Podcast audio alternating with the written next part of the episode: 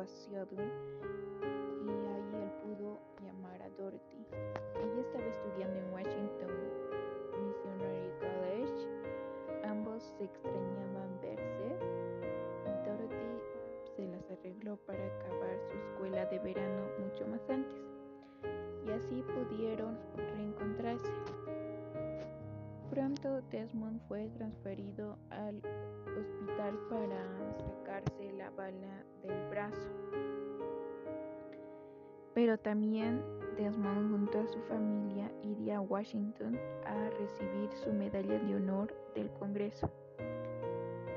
Más tarde, Desmond fue transferido al hospital en Richmond. También ahí trabajaba de hidroterapia y le gustaba. También lo invitaron a asambleas para jóvenes de la iglesia para contar acerca de su historia, pero esto le provocaba cansancio y dolores en el pecho, así que fue al médico y se dio cuenta de que tenía tuberculosis.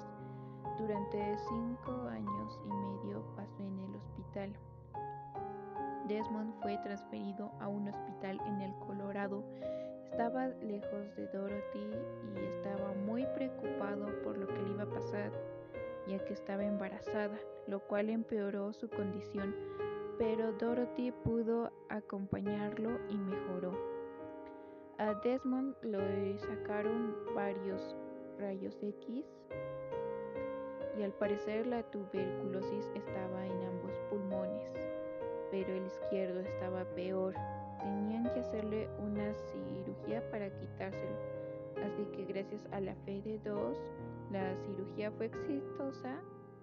Mm, después, después empezó a ingerir antibióticos en una etapa experimental, ya que no sabían cómo se usaba estos, lo cual le provocó una sordera que fue empeorando durante los siguientes 25 años.